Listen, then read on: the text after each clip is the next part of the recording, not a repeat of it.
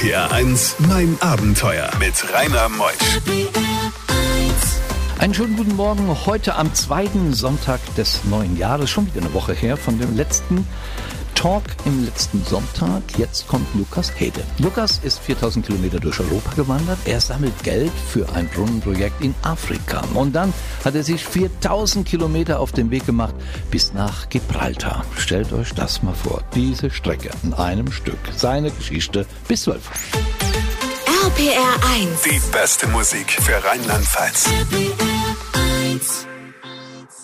RPR 1. Mein Abenteuer around the world. Die packendsten Stories von fünf Kontinenten. Lukas ist hier. Moin, Lukas. Moin, hallo. Moin, moin. Kommt aus Hamburg, gell? Jawohl. Gebürtig, wo bist du her? Gebürtig komme ich aus der Nähe von Kassel.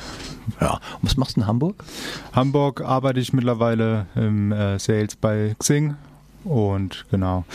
Ähm, hab die schöne Reise nach Koblenz heute mal angetreten, um dich mal zu besuchen. Das ist auch eine schöne Stadt, Koblenz. Absolut. Ne? All unsere Städte, wo wir unsere Studios haben, und deren gibt es ja einige, sind schöne Städte in unserem schönen Sendegebiet. Lukas, du hattest eine Eingebung gehabt, nicht von den Eltern, sondern hast irgendwas gespürt, das dich auf den Weg gebracht hat. Absolut richtig, genau. Ist immer schwer in Worte zu fassen, sowas, aber ähm, wenn man es mal erlebt hat, kann man das Ganze nachvollziehen. Im Prinzip ist es umso komischer, dass ich eben so eine lange Reise gemacht habe, wenn man den Hintergrund kennt, dass ich tendenziell eher ähm, weniger der Läufer bin, sage ich mal, und ähm, auch noch eine Woche vor dem vor der Reise eigentlich jede Strecke mit dem Auto zurückgelegt habe. Ähm, fragt man sich umso mehr, ja, wie kommt man dann überhaupt auf die Idee, letzten Endes so eine Reise dann anzutreten? Ähm, aber genau, wie du schon gesagt hast, war eine Eingebung von oben, mag man vielleicht so bezeichnen, ähm, die mir dann gesagt hat, dass das Ganze dann so ausfallen wird. Du bist ein gläubiger Mensch, Genau, gib dir Halt. absolut. Und dann hast du gesagt, ich mache das jetzt. Hast du dich denn vorbereitet, indem du viel gelaufen bist, marschiert bist, Krafttraining gemacht hast, Fußtraining gemacht hast, weil 4000 Kilometer wollen gelaufen werden? Das ist richtig, ja. Ja, ich hatte das äh, Ganze so verglichen, dass ich im Prinzip drei Säulen hatte ähm, bei der Vorbereitung. Das war eben einmal ähm, die Vorbereitung für den Spendenlauf an sich, das heißt, äh, ganze organisatorische dann eben einmal aufzusetzen. Ähm, zweite Säule, die war nicht ganz so geplant, das war dann das Anfüttern von einem Gegengewicht zum Rucksack. Ähm, das lief auch ganz gut. Ähm, und die dritte Säule, das Training dann für den Lauf selber, die ist eher sporadisch ausgefallen. Ähm, ich bin ein, zwei Mal vorher gelaufen, aber habe mir dann auch gesagt, man ist ein halbes Jahr unterwegs, da ist die Reise selber dann das Training. RPR 1. Mein Abenteuer. Hier im Studio macht man sich noch Gedanken, was er meinte, das Anfüttern vom Gegengewicht zum Rucksack. Ich hab's direkt verstanden, weil ich kenne das ja. Und der Rucksack fällt einem dann auch nicht mehr so äh, schwer zu tragen. Nun geht's ja dann los, die Idee ist geboren, aber in der Idee steckt ja dann noch ein Hilfsprojekt. Du hast gesagt, wenn ich was mache, mache ich was Gutes. Genau, genau. Das hat so ein bisschen den betriebswirtschaftlichen Hintergrund, dass ich gesagt habe, wenn man schon so eine doch relativ verrückte Idee hat, ähm, dass man da ja auch mehr raus machen kann und daraus ist dann die Idee entstanden, das Ganze für einen guten Zweck umzusetzen. Ähm, Spendenprojekt selber hatte ich jetzt kein konkretes Projekt im Kopf. Es gibt leider so viele Themen, ähm, die angegangen werden müssten. Ähm, da hatte ich mich dann an meinen Onkel gewend, ge gewendet, der dann ähm, tatsächlich ein Herzensprojekt gehabt hat, ähm, was dann letzten Endes eben Brunnenbau in Afrika gewesen ist. Ja, und das, ob das dann auch zustande kam, erfahren wir ja zum Schluss der Sendung. Du ähm, hast dann dich aufgemacht, den Rucksack gepackt. Was nimmt man denn da mit? Da entscheidet man doch, nämlich die Hose oder die oder das Hemd. Ja. ja, die Frage sollte man besser jemand anders stellen. Ich glaube, da bin ich der falsche Ansprechpartner, da bei mir der Rucksack am Anfang doch äh, sehr gut gefüllt war mit Dingen, die man vielleicht nicht unbedingt benötigt. Ähm, das ging dann von den Reiseführern, das äh, jeweils doch relativ dicke Bücher gewesen sind, für jede Etappe quasi, bis hin zu Visitenkarten, so Lernkarteikarten äh, für Französisch und Co.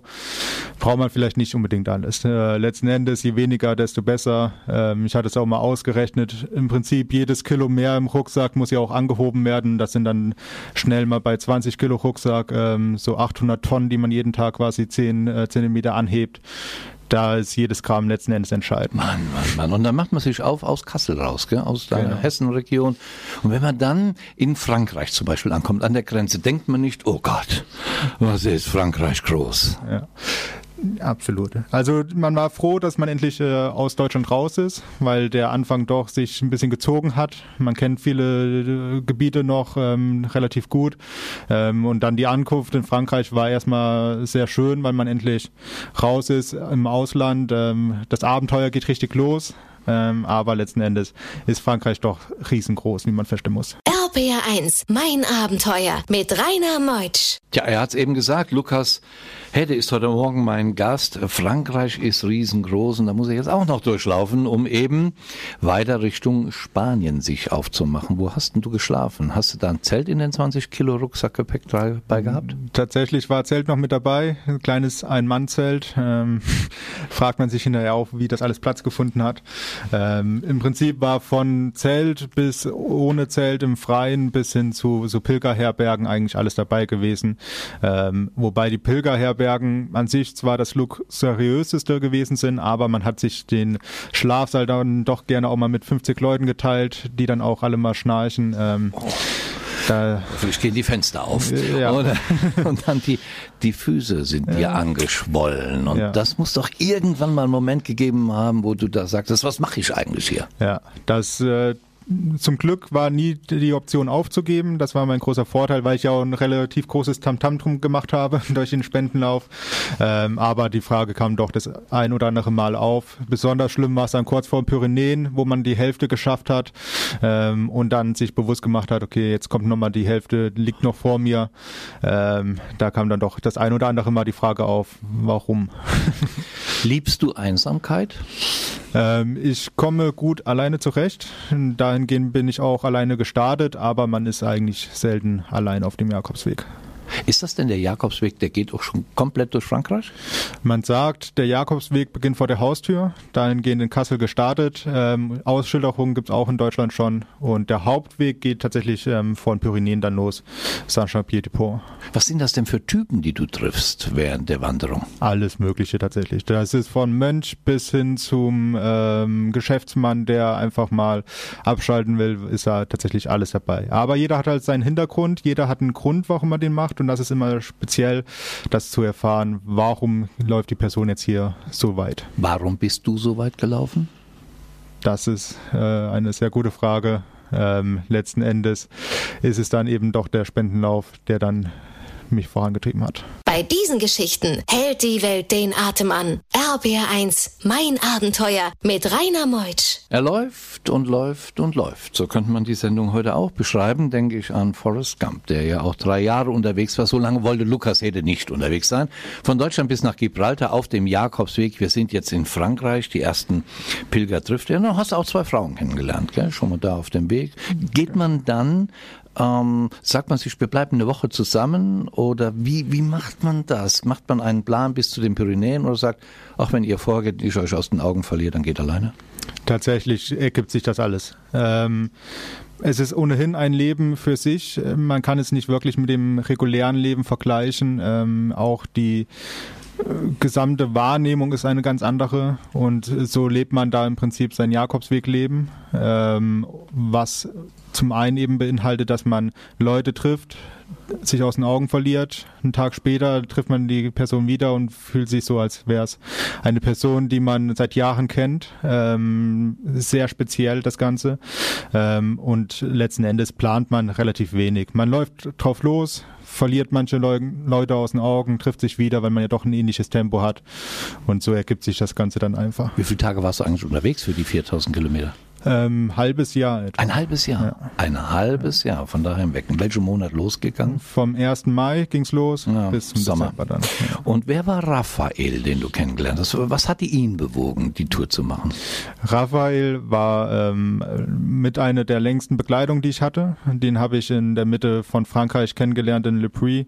Ähm, er ist von Schweiz aus losgelaufen, auch von zu Hause und ähm, hatte sich gerade getrennt von seiner Freundin und letzten Endes dann so sein Weg gestartet. Ach, was für eine Geschichte. Und man amüsierte sich ja unter freiem Himmel darüber, dass viele den Jakobsweg gehen, um die Liebe ihres Lebens zu treffen. Genau. Wartet mal ab nach elf, was hier noch passiert. RPR 1, mein Abenteuer mit Rainer Meusch. Heute Morgen ist Lukas Hede bei mir zu Gast. Er ist zu Fuß von Deutschland, von Hessen aus, in der Nähe von Kassel bis nach Gibraltar. Gelaufen ein halbes Jahr lang, 4000 Kilometer. Und er traf wirklich die Liebe seines Lebens auf diesem Weg. Ich glaube, nach dieser Sendung werden sich viele, viele auf den Weg machen. RPR 1. Die beste Musik für Rheinland-Pfalz.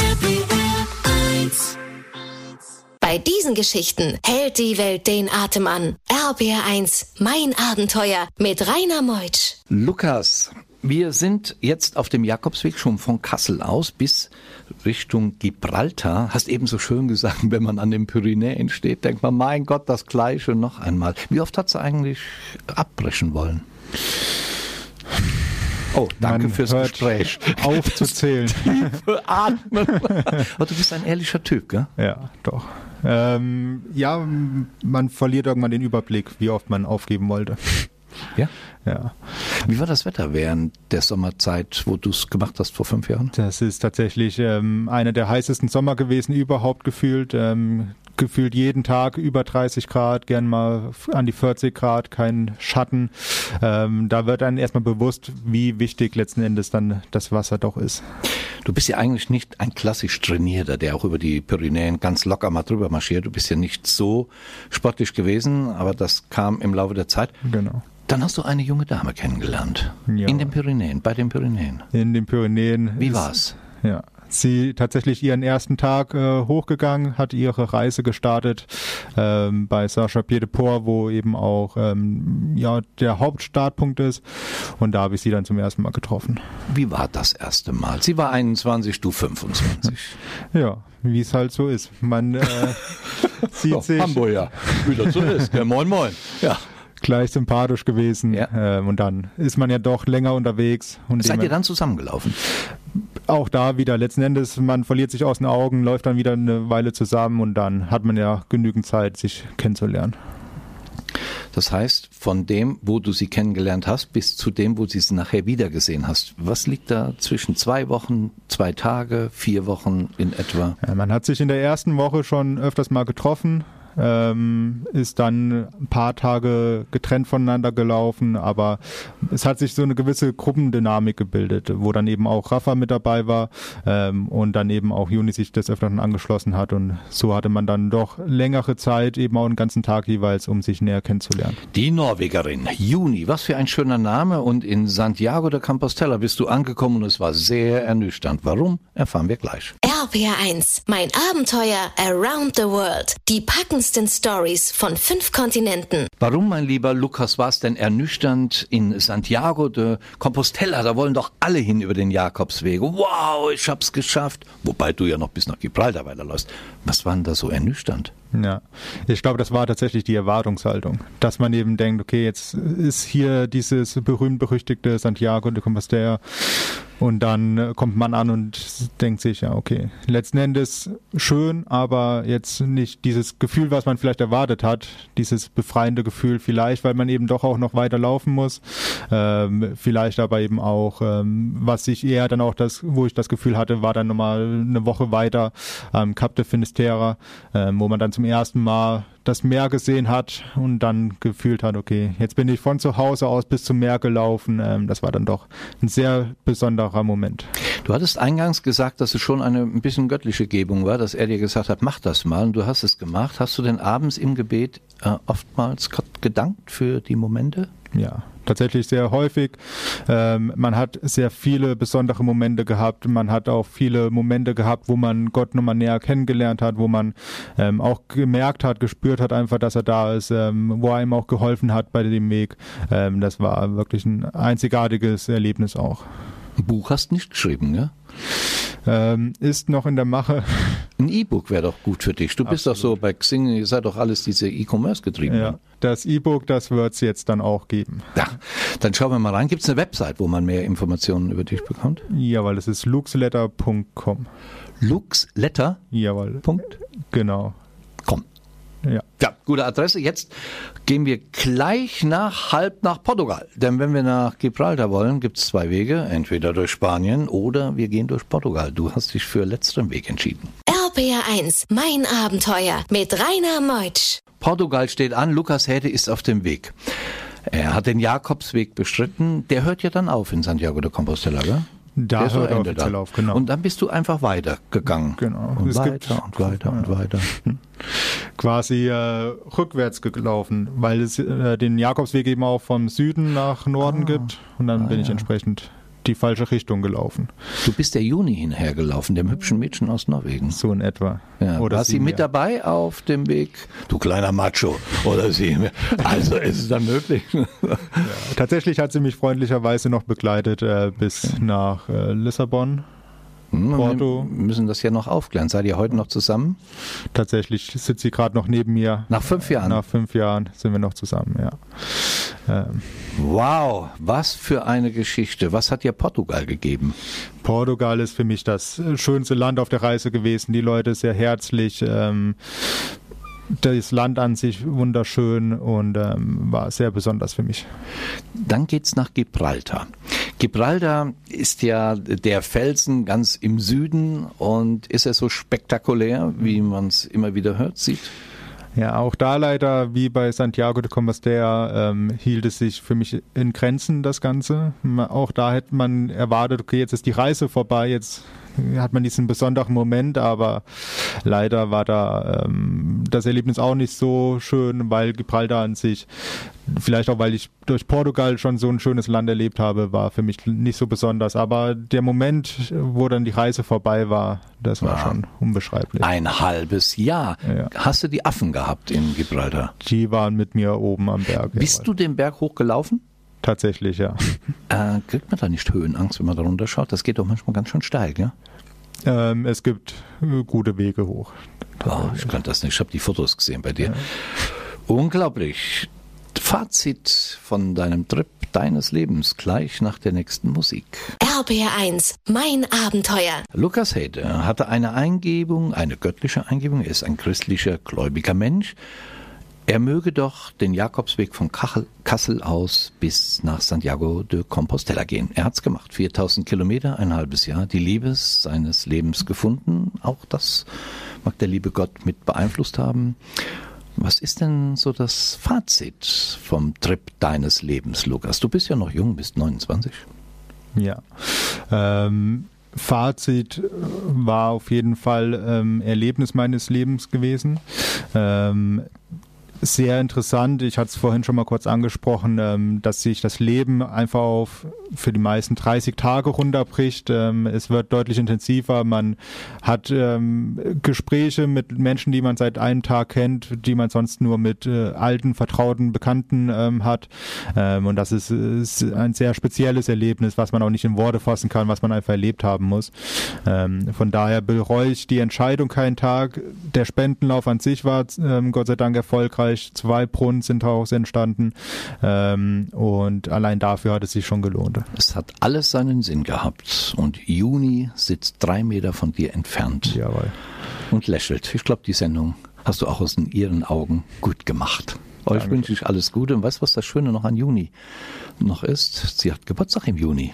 Ist ein Zwilling, ein guter Mensch.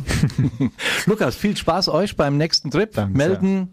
Jederzeit sendefähig von, über das, was du erzählst, ist wunderbar. Danke, dass Ich du da danke. warst. Nächste Woche kommt Sascha Krabow. Sascha ist der meistgereiste Mann Deutschlands. Über 1600 Inseln. Er hat alle UN-Staaten dieser Erde besucht. 36 Reisejahren, eine Million Kilometer als Anhalter. Er ist überfallen worden im Kongo, mehrmals woanders. Das erzählt er uns alles selbst. Ich bin der Rainer Meutsch. Macht's gut, ich freue mich auf euch.